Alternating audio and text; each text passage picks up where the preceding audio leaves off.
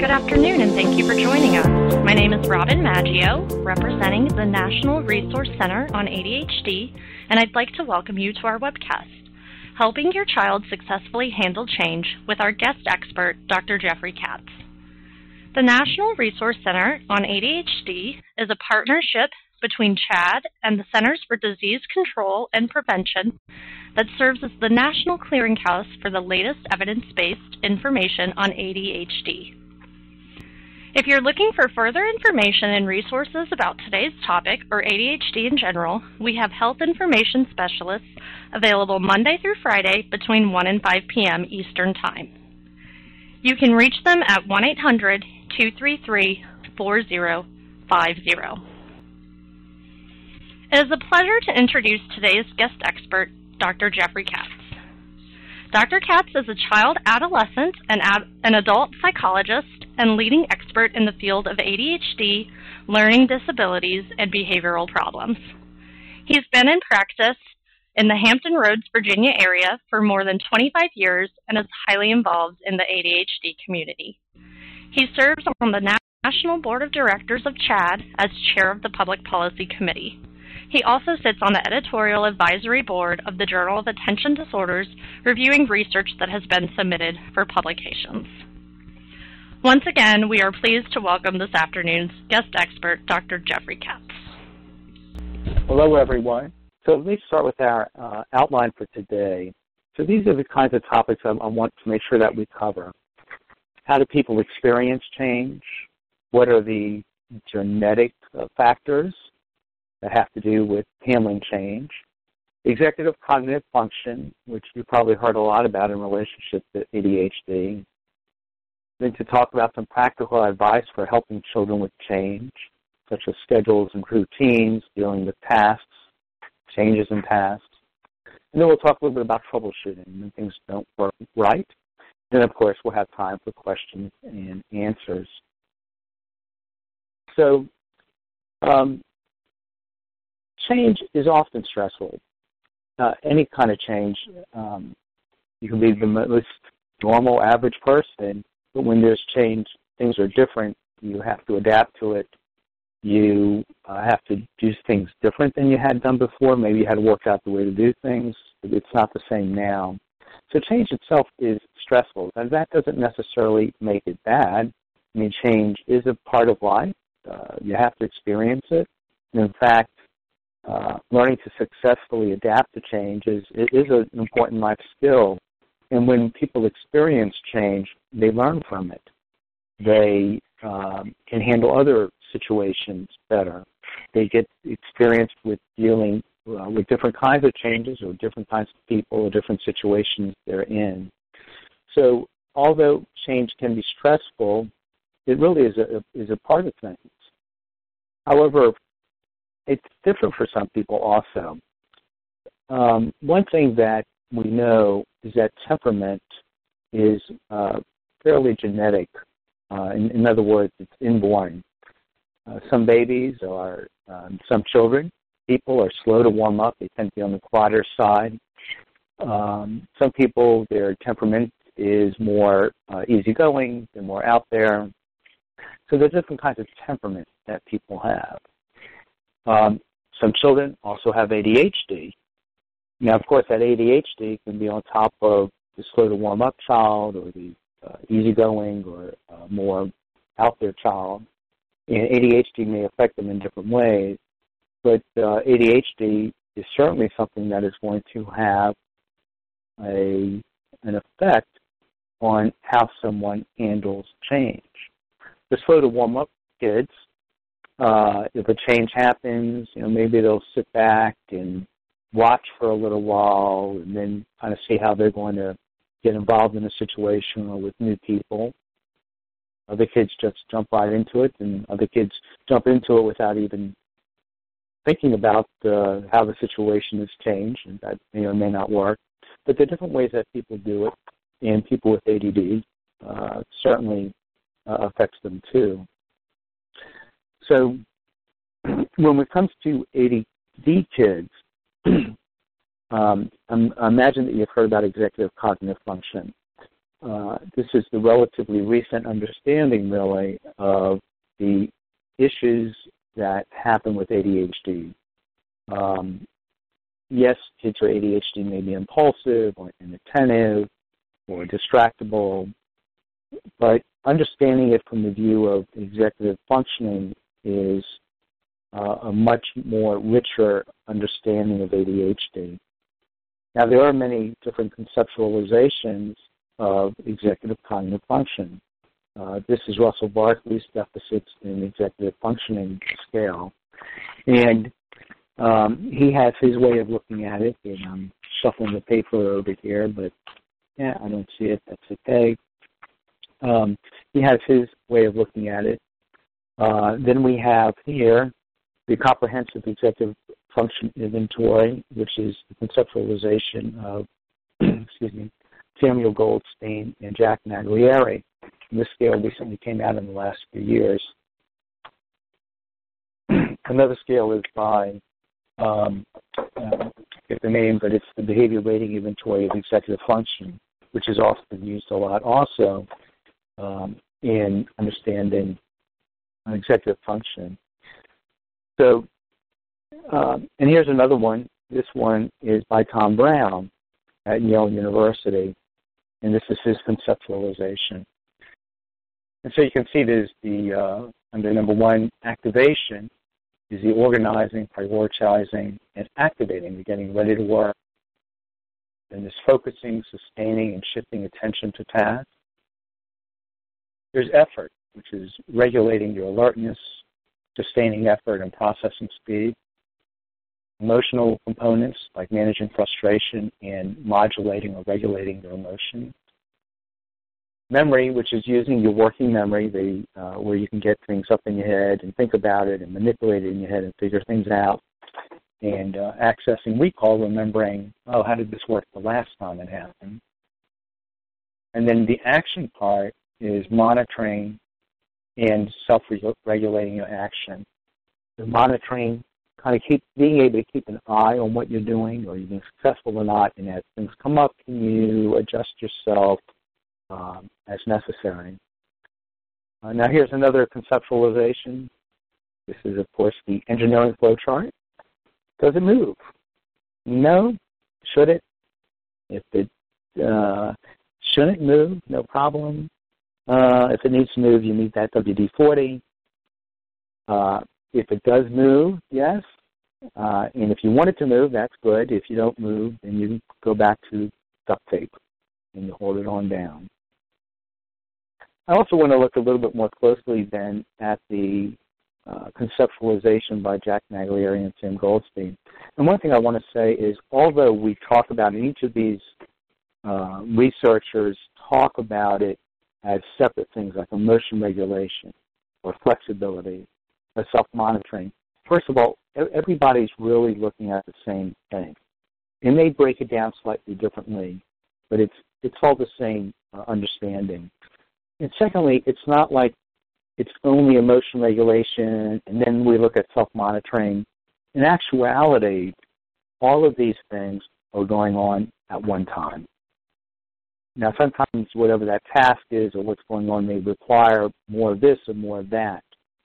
But we talk about them as discrete functions, but they're not. It's executive function. It's how it all works together. So that's, that's I think, an important thing to, to remember. Um, it's useful to think about it as separate things as you're trying to understand it, but don't forget that when you're talking about a person or your child, this stuff, all of this stuff is going on all the time, or not going on maybe as well as you would hope. So you can see here um, from Jack Naglieri and Sam Goldstein, they talk about emotional regulation, uh, control, and management of emotion. So can somebody stay calm when they're handling problems? Do they react with the right level of emotion? Right. So sometimes it's good to be a little bit more um, strong in your emotion, but what's the right level at the right time? Flexibility is being able to adjust behavior to meet the circumstances. All right. So um, if you always meet a certain problem and you uh, approach it the uh, same way each time, and then something else changes, are you going to be able to catch that there was a change and do something different? It has a lot to do with solving problems.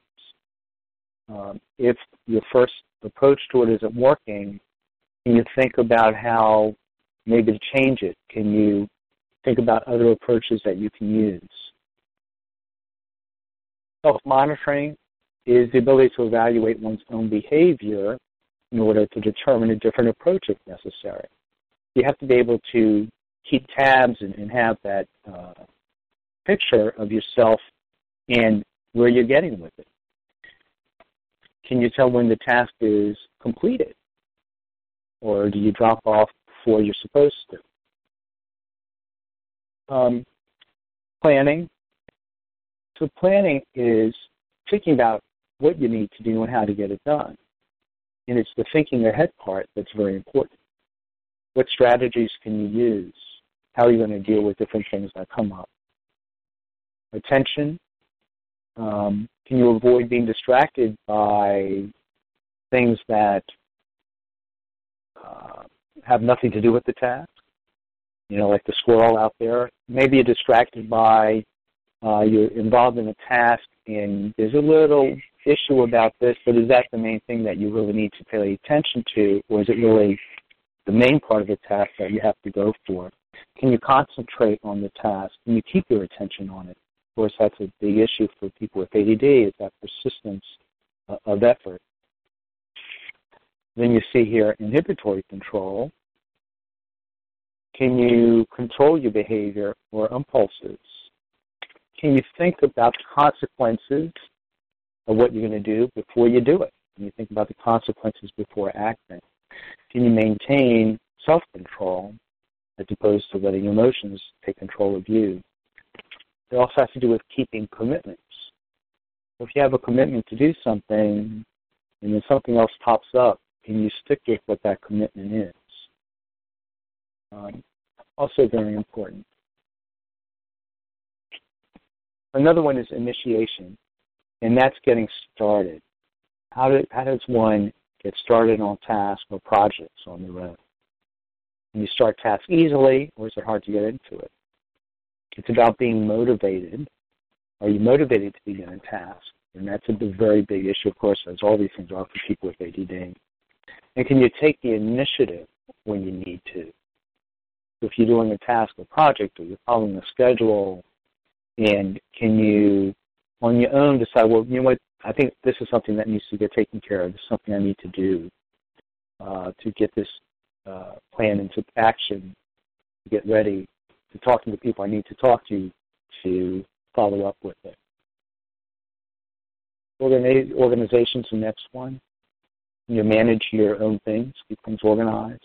Can you deal with multiple tasks? Can you organize the tasks and your thoughts well? Um, you want to be able to manage your time effectively and work neatly. Excuse me. Um, so the organization, keeping it all together. And then you can see here the working memory, the last one that uh, Naglieri and Goldstein talk about, is the ability to keep that information in mind and to manipulate it. It's very important to be able to keep things in mind, to know what you need to do and how to do it. Uh, you need to remember important things, the instruction, steps, things change. Think about it in your head differently that this is now what I'm going to need to do. So um, it's very important, of course, the working memory, because what happens uh, if it doesn't work? Oh crap, was that today? That's what happened to the dinosaurs. So what do we know about kids and change? Well, we know that kids with ADHD actually change very quickly, but they have trouble with change.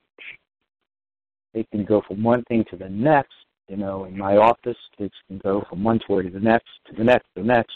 Uh, parents always are upset about, oh, he's going to, you know, I'll help you clean up the office. You know, and I know where everything goes. This is okay. The kids with ADHD can change very quickly but they have trouble with change.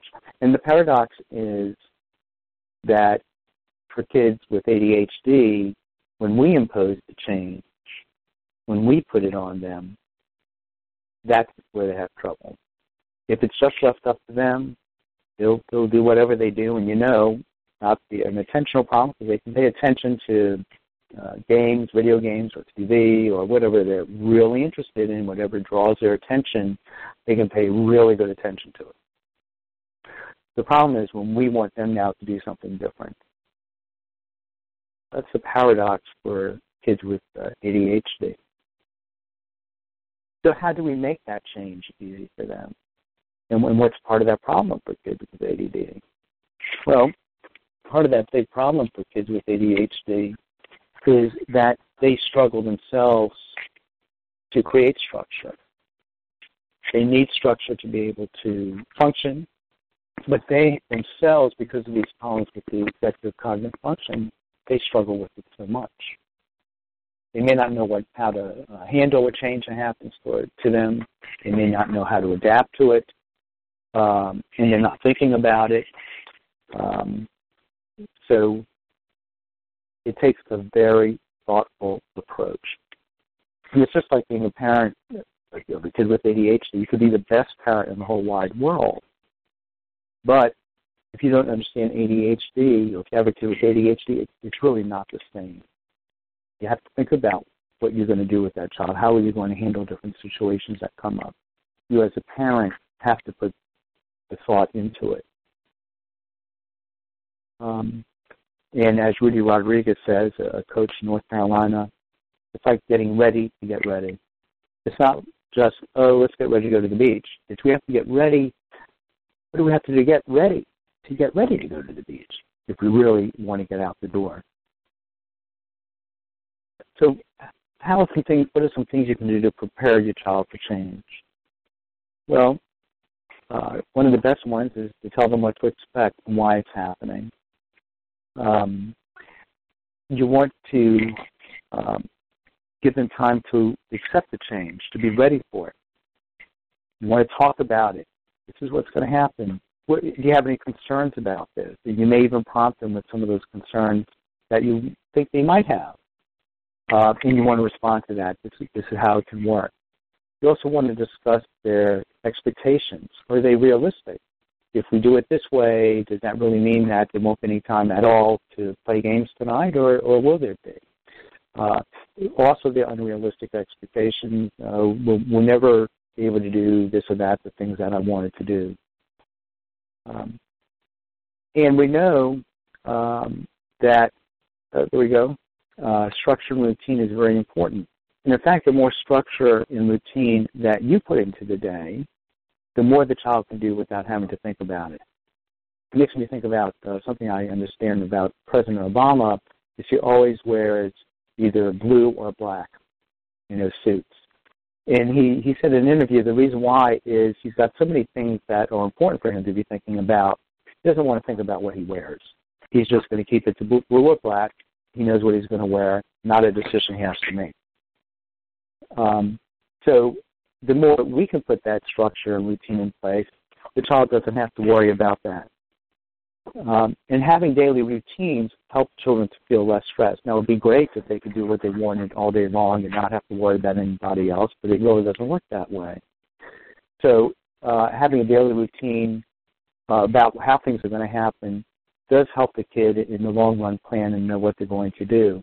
And in fact, even over the summer, parents will often uh, you know, talk about, oh, you know, I'm not going to plan anything over the summer. You know, the kid had a, a tough time in school. That usually doesn't work for a kid who's ADHD because there's there's going to be conflict. So I talk to the parents, e- even if you don't have any plans for the summer, you could have a daily routine where you have what time we get up, what time is lunch, is there quiet time after lunch, when is free time, when do you go out, you can go out and play with your friends, you know, uh, what time is their check-in or rest or snack in the afternoon, what time is dinner, and what time is bedtime. At least having that kind of routine and structure is good for the kid because then you can start adding in things that come up. Or part of that too is uh, over the summer, since we're in the summer, uh, kids will come in and they are all the time bored, bored, bored, bored, bored, bored. Now they may have some ideas of things they want to do, but you can't necessarily do it today when they think about it and not want to do it. So I very much talk to uh, parents about having calendars, and you can have calendars showing the weeks of the summer. And if we want to go to the water park, yes, we'll be able to do that. In fact, we're going to do it on two weeks on Wednesday. I'm going to put it on the calendar right here so the kid sees that it's going to come up and they don't have to worry it's not going to happen. Or, you know, if there's uh, shopping to do or whatever activity, if you get it up on that calendar, the kid doesn't have to worry about it's not going to happen because they may not be keeping in their working memory that, um, oh yeah, mom said that we're going to be able to do it uh, sometime, but I'm afraid we're not, and now I'm all upset. No, it's going to be on the calendar. Um, another thing that's really important to do is to prepare for unexpected changes, right? So we know that there are going to be unexpected changes. Things aren't going to work out well. I'm looking outside, bright sunny day here. Oh, it's getting windy. We're going to have a thunderstorm this afternoon. I hope that the kids are going to be able to handle not going to school today. So preparing for the uh, unexpected is very good. And in fact, um, setting up that secondary strategy to use if things have to change is good. So maybe in the morning you talk about it, we're going to go to school this afternoon, but if it is going to thunderstorm and we're not, well, this is what we're going to be able to do instead. A secondary strategy. So preparing for change, uh, oftentimes using visual cues are very, very helpful. And again, you can see why, because with the working memory issues and the planning and um, being able to have uh, for the kids to be able to work within that structure, visual cues are often very helpful. I mentioned calendars already. You could have kids draw pictures and to uh, and use different colors to show different schedules or to show which day it is. Is this a day with swim lessons or is this a day with doctor's appointments?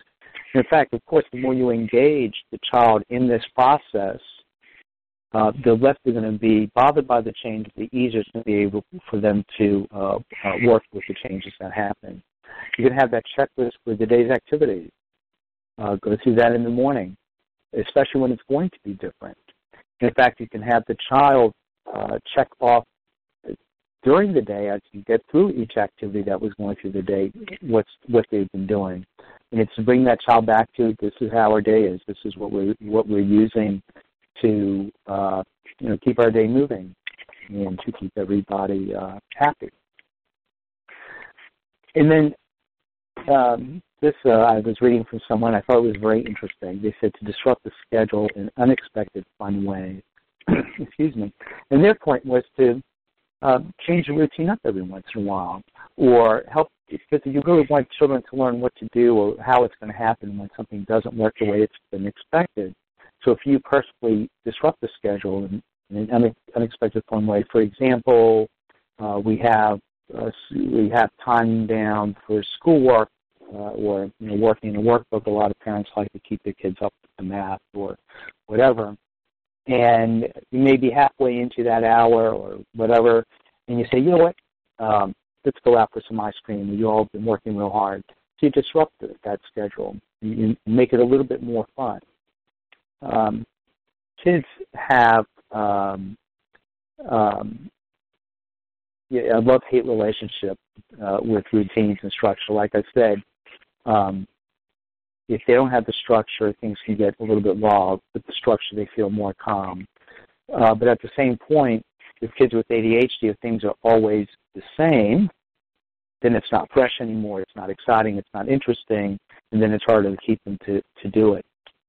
So, uh, going down here, you see um, um, you can use reminders to prepare for the change.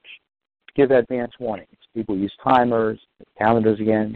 You have different signs put up on the bedroom door for how the schedule might be different or what might be different coming up. Or like we do at home a lot of times, we the mirror in the bathroom, because kids go to the bathroom often, uh, is we use dry erase markers and we write on the mirror what's going on that day, what's going to come up, what might be different.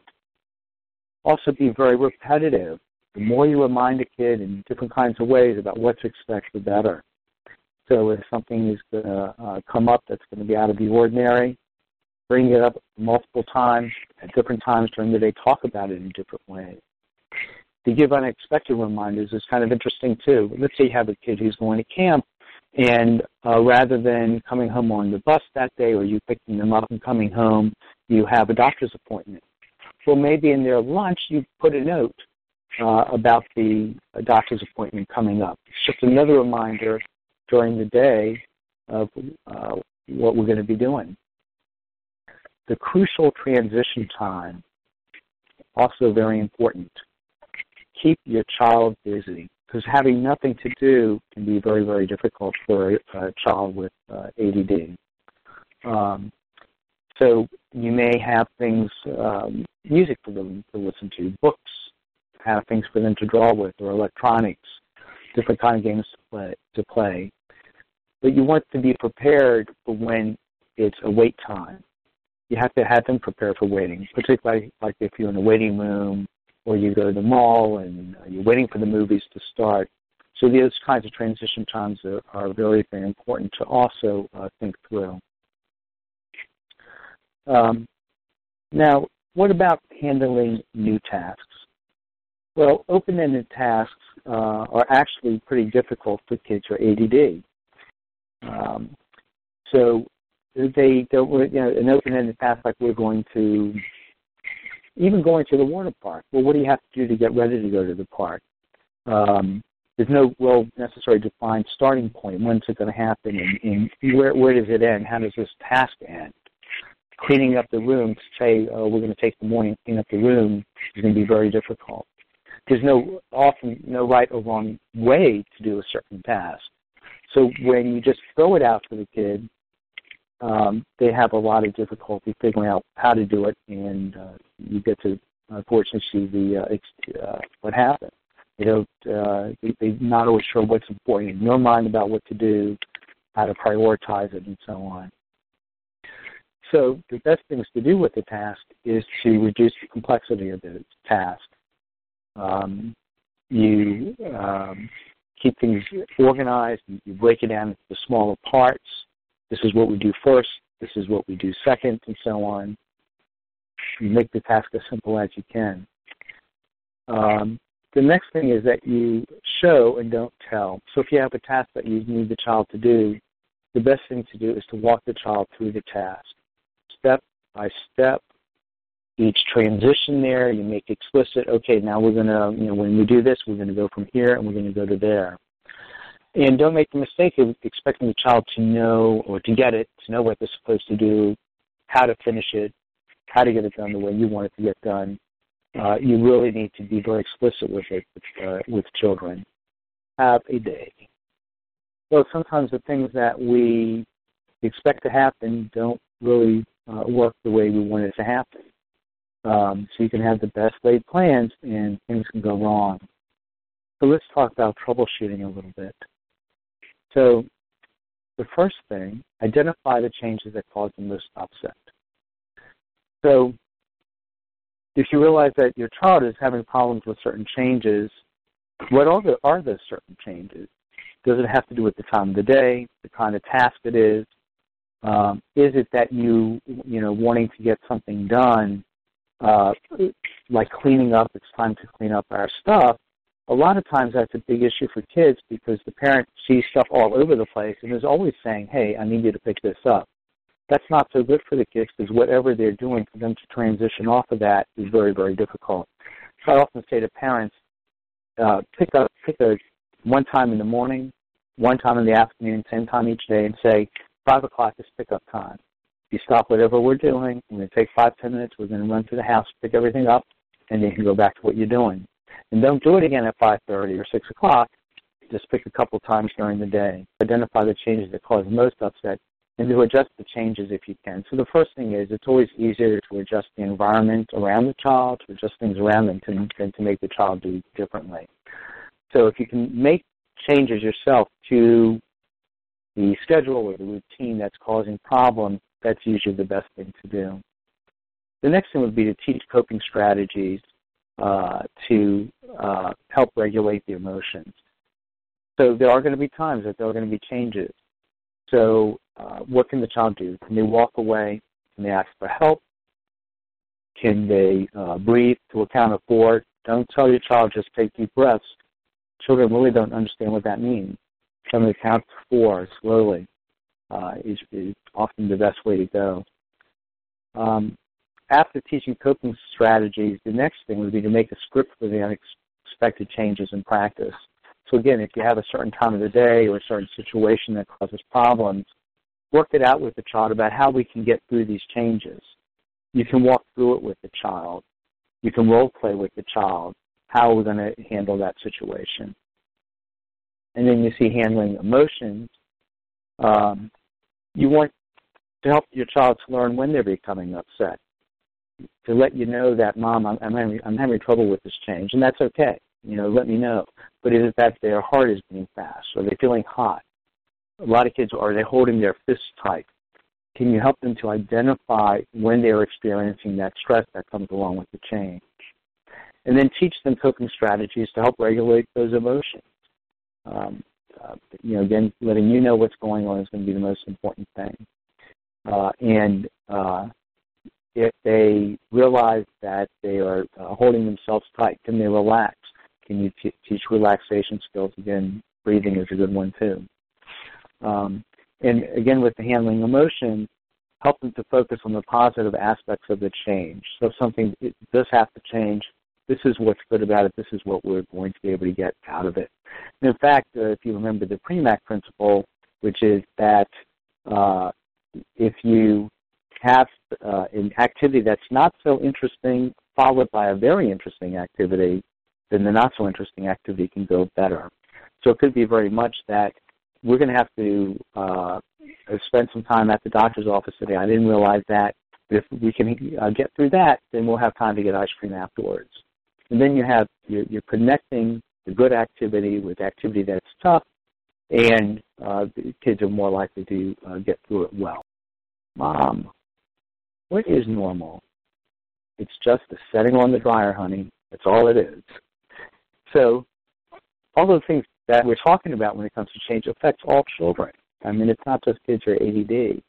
Uh, the problem is with kids are ADD, these things often can be uh, much more difficult. Um, but even normal kids go through all these same uh, issues and have the same kinds of uh, concerns that happen. As a parent, what you get to do is you have to go with the flow too. Um, because if you're not handling it well, kid's not going to be able to handle it well. It's going back to the idea of being thoughtful about uh, the schedule, the routine, what your child is going through, and thinking through uh, how can I help my child, how can this work for my child uh, in the best possible way. So these are some of the references that I have used in putting this talk together today.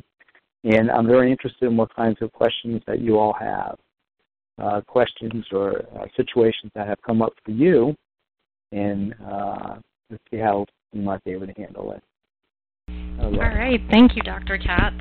That okay. was some really great information. So, our first question is a parent wondering you were talking about how um, when things don't go as planned. So, do you have any right. tools and techniques to help young children, uh, this question was specifically about a six-year-old, be more flexible when things don't go as planned? Um, well, uh, you know, in, in, what I try and do, it, it's always good to post-mortem things. So when a situation uh, has, say, gone badly, there was a change, it's to go, it, when, when everything's calm, over ice cream maybe, uh, to try and talk with the child about what their experience was, what, what um, what got them upset. So you say, you know, I noticed that when when uh, we weren't able to uh, go to the store like we wanted to today, it seemed like I'd gotten really upset. But what, what's up? What what happened? And let the child talk. You know that that they were, um, whatever it is, um, and and that's the beginning then to talk about. Well, you know, sometimes these things happen. What what? And you can ask your child, well, what what might have helped? What might have helped uh, what might have helped you when uh, I found out that we had to uh, do something different today? And and I would I would try and get the child to talk about that some, or you can also, of course, give some ideas. You know, do you think it would have helped if um, we had gotten something to eat beforehand? Might might that have helped? Um, and, and to try and go through that with the child to to see what their ideas are. So I so the, to me that's one thing because next time you're in that situation, and something may need to change or is changing, you, you try and go back to the child and say, remember when this happened the last time and we were talking about different things that we might be able to try and do. So can we try and do some of those things? And see how that works with the child. And you're really trying to get them to kind of remember what happened in the past, how it wasn't handled, or how we thought about it might be even handled it, and then we went to the future. And then the other thing we talked about today too is if you are unsure about how the routine might go uh, during the day because of different conflicts that may come up, as much as you can try and talk to the child at the beginning of the day. Well, this is what the plan is, is, is to go to the pool, but I also know that I may have to take a phone call. And if I have to do that, um, this is what I'm thinking maybe you can do instead. I always like the idea of trying to talk to the child about it and then helping them to um, be involved in, in the planning of what they, what might work for them. Great, thanks. Um, we have a number of questions about, I think, a really common um, scenario of change, and it's families that are moving. So, moving um, okay. houses to a new city. Um, so, so one question in particular is you were talking yeah. about preparing, and so is there a recommended timeline? Um, so, if you know you're moving in four months or six months or however many months it is, or yes. a timeline yeah. Um, to start involving yes. the child? Yeah, the the big changes. And, and uh, I live uh, in a, a Navy town, and in fact, this is a time when there's big changes going on. A lot of families are, are being uh, moved to the other coast. Um, and honestly, I don't know that there's a specific, you know, this is the timing when you should tell your child. What I get from parents is that the different kids deal with things differently. So part of it is uh, really thinking about your your child if they become particularly anxious about things, um, being four months out, I'm not sure is necessarily the best time because maybe they just carry that anxiety for four months. Other times you have a actually an anxious kid who telling them that far ahead of time is actually good because it gives you a lot of time to address uh, issues that may be coming up. So part of that, I'm, I'm afraid I don't I don't have a um, a, a clear thing. I, I certainly wouldn't want you to not tell kids what's going on and for them to hear from their brother or the family down the street that they're moving. Uh, it's certainly better to come from you than from somebody else.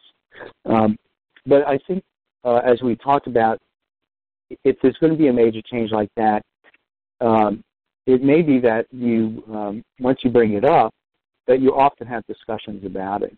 And again, it's it's most of the time it's trying to draw from the child what their expectations are. What do they think it might look like? What do you think the school might be about? Um, what might it be like if uh, you know when you don't see your friends here? Because the more they can talk about it and share it with you, then the more you can respond to them on on the, the level that works for them. Um, when I see kids who are moving, uh, I often uh, get with them online and we look up where they're going you know, what, what's it maybe going to look like, uh, what kinds of things they hope to do while they're there. Um, uh, usually parents talking about the house and uh, the school, and, and a lot of times for kids with ADD, um, um, if a child has a Section 504 plan or an IEP, I assume as a parent, hopefully that you'll try and talk with the school district coming up ahead of time. And uh, we usually talk about school with the kid that um, these are the things that we're going to do to uh, uh, make sure things are going as well as they have been going. Or for next year, um, you know, because you know you were maybe new in middle school and, and things were rough for you. This is what we've been talking to school about to make things better.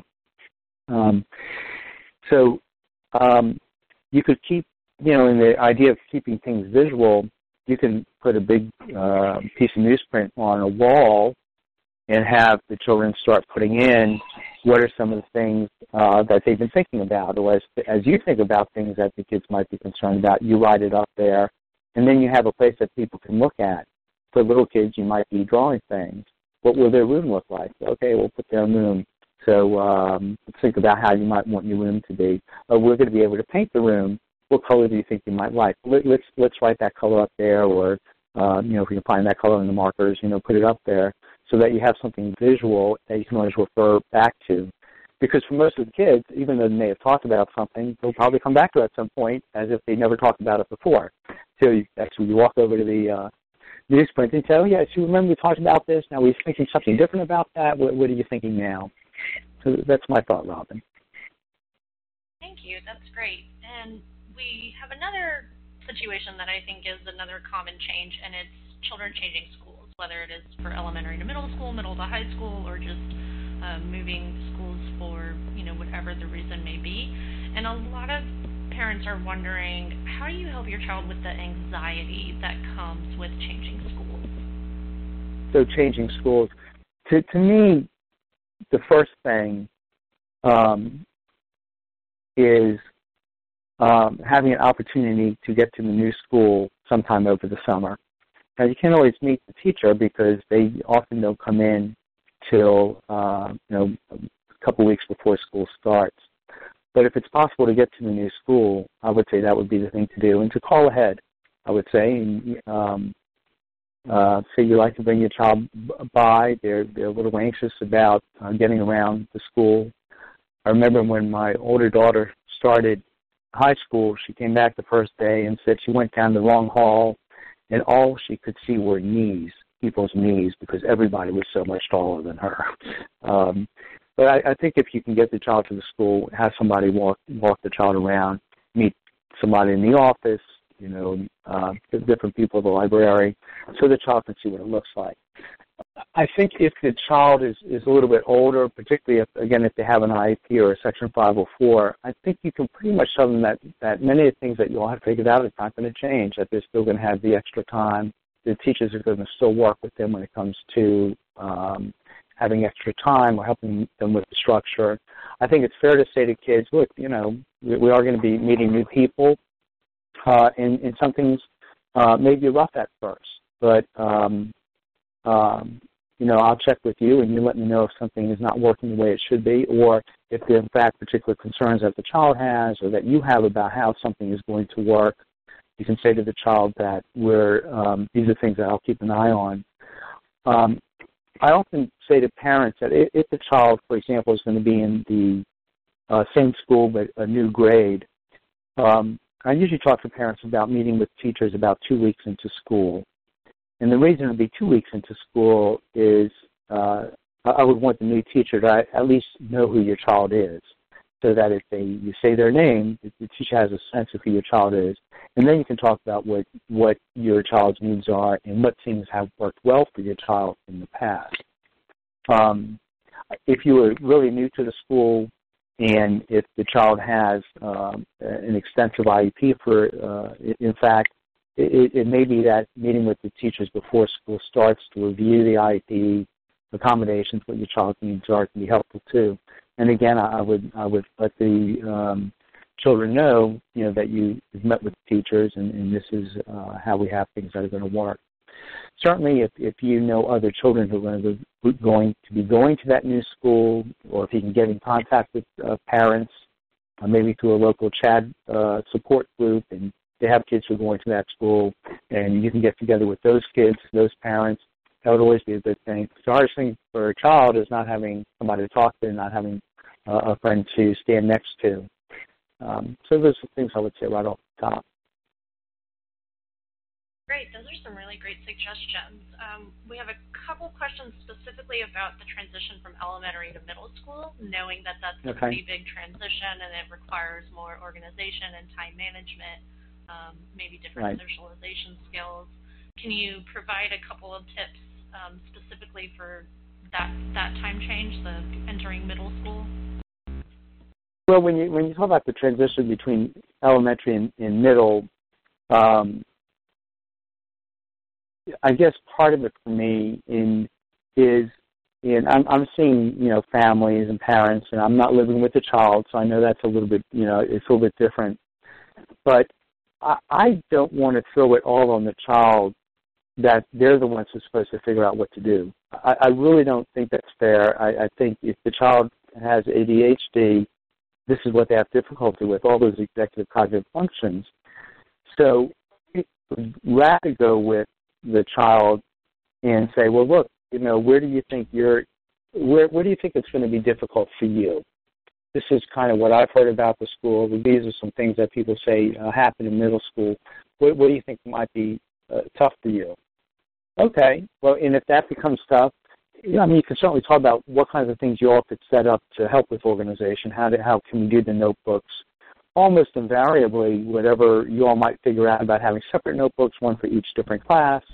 That's going to change in three weeks when they find out having all of the uh, notes in one notebook is the way to go because you just don't know. Um, so I think the thing with the kids is to say, well, let's figure out what, and, and we can walk into it this way and hope that you know that we've got it down. But if it's not working, um, there's not a problem at all talking to the teachers and figuring out how to get it st- how to get it to work better for you and how they can work it better for you. And and I think it's important to say to the child, none of that happens overnight, right? It, may take a month or two months, three months to really figure out what's the best way to handle it. Uh, but that's doable, and they're not going to get you're not going to get them into trouble if they're having trouble uh, with that. Um, and um, the other thing I would also say to kids is like if they're in elementary school now, I know it's a summer, but they're in elementary school next year, they're going to be in middle school, they can get all anxious. I usually tell kids, you know, um, they're going to learn a lot between now and then. They are going to be older, and um, and it's interesting to me that um, a lot of kids make that shift from uh, elementary school to middle school and actually do pretty well. Um, in fact, I, I uh, my younger daughter, who's ADD, going into high school, I couldn't imagine what the mornings were going to be like because in middle school, my trying to get her out of bed and on time it was not fun. And the first day of high school, her alarm went off. She got up, and I didn't say a word. She she it's like something switched in her, but she needed she needed to be on time. So um, I also want to say, you know, kids can uh, pull some of those things together too. But I think you reassure the kids that you, you know some problems are going to come up. It's just the way it is. Just like we were saying, you know, it, it, every going to go through this. They're not the only one. But we know what we can do if there is an issue, and that as the parent, you're going to make sure that you get in there and, and help get things straight if things aren't running well. Okay, great. Thank you. Well, let's see if we can't get through a few more questions before we okay. come to the end of our time today. So I have um, just a completely different topic for our really young children, two to three year olds who are at a completely different developmental stage. Uh-huh. Um, you might not be able to reason with them or have necessarily a logical um, conversation. So, what yes, are some yeah. suggestions with helping those young children with changes? Well, what, what comes to mind for me is um, yes, the attention span is really short, right? So, um, and I think with kids, it, it's keeping them busy. Um, you know, what satisfies your kid to get through a change it, it may be um, it may be you know if the child is very young it, it may be skittles you know um, where they um, alert skittles and come to you because you've got a skittle you're holding out for them so that that you can keep them close to you if you're moving around um, I understand what you, you, are saying that you, you know, it's not a talking kind of thing. I guess part of what I want to say then is, is that's maybe even why structure and routine is that much more important maybe for younger kids because that's what they end up relying on. I, I don't have younger kids now, but I do have a dog, and and if we get out of the structure that we usually do, then she's off. You know, we take walks at certain times, we go a certain direction. If we end up not doing that, she's like a little bit lost. So I, I think that probably speaks to how much more important the structure and routine is to kids so that you have fewer changes happening. Uh, and if you can anticipate a certain change coming up, that, that you maybe work towards it in some way. Um, and like that may be the kind of thing uh, like practicing. So maybe there's a new daycare, different daycare, so maybe you uh, take the child over there. Maybe you go through uh, an hour in the morning with them there before it becomes a full day thing. So it, it may be that you introduce them to changes if you can, little by little, so they kind of flow into it a little bit more. Um, and if if it's something like new daycare or something like that, uh, even though that may be a big change, you may still want to keep the rest of the structure and routine the rest of the day the same. So you don't want to maybe change too many things at one time. Let's let's get through the change in daycare before we start changing the nighttime schedule or the uh, dinner schedule. Um, so those those would be my thoughts off the top on that.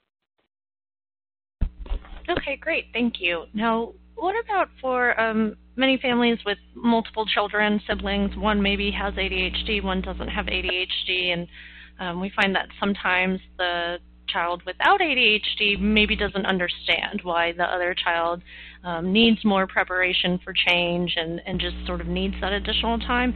Um, do you have suggestions for yeah. parents on how to help the child who's who's not really understanding why you know their sibling might need sort of those different things?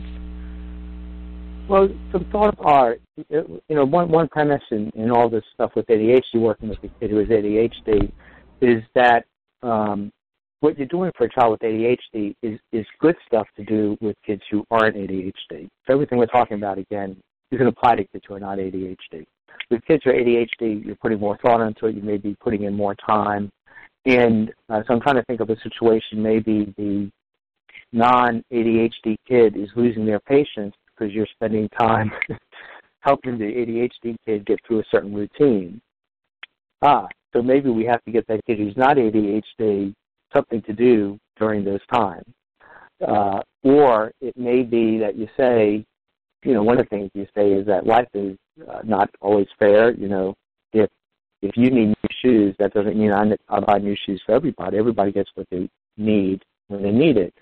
So uh, you could say to the non-ADHD kid, uh, you know, I know that uh, it's hard for you to wait, but if, if uh, but this is something that's uh, important, and if you can uh, if we can figure out how what's going to help you to wait, and you can do that, uh, then I'll let you have this particular privilege later because I know that's tough for you.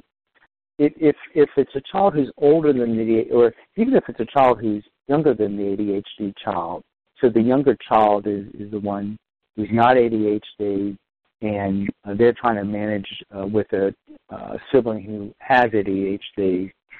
Um, and I'm thinking, I'm, I'll see if I have this in the right way. But um, people get privileges and things when they're able to handle it.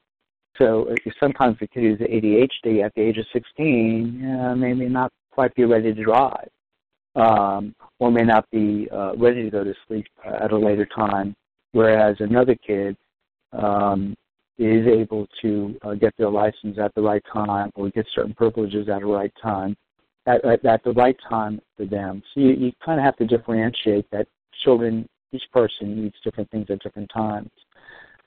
Uh, go back to the general heading that uh, as mom or dad, we do what we need for each of you, and it's going to be different sometime.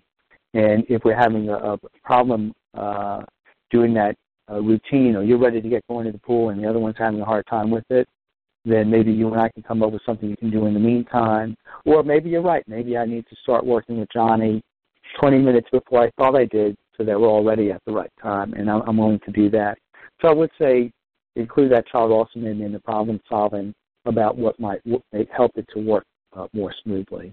I hope I hope that's helpful. Great, I think it definitely is helpful. So we're coming to our last question, and um, we have a question that actually came in a little bit earlier, but they were wondering is there an age or an age range where you might expect a child to not require as much parental intervention as far as change goes?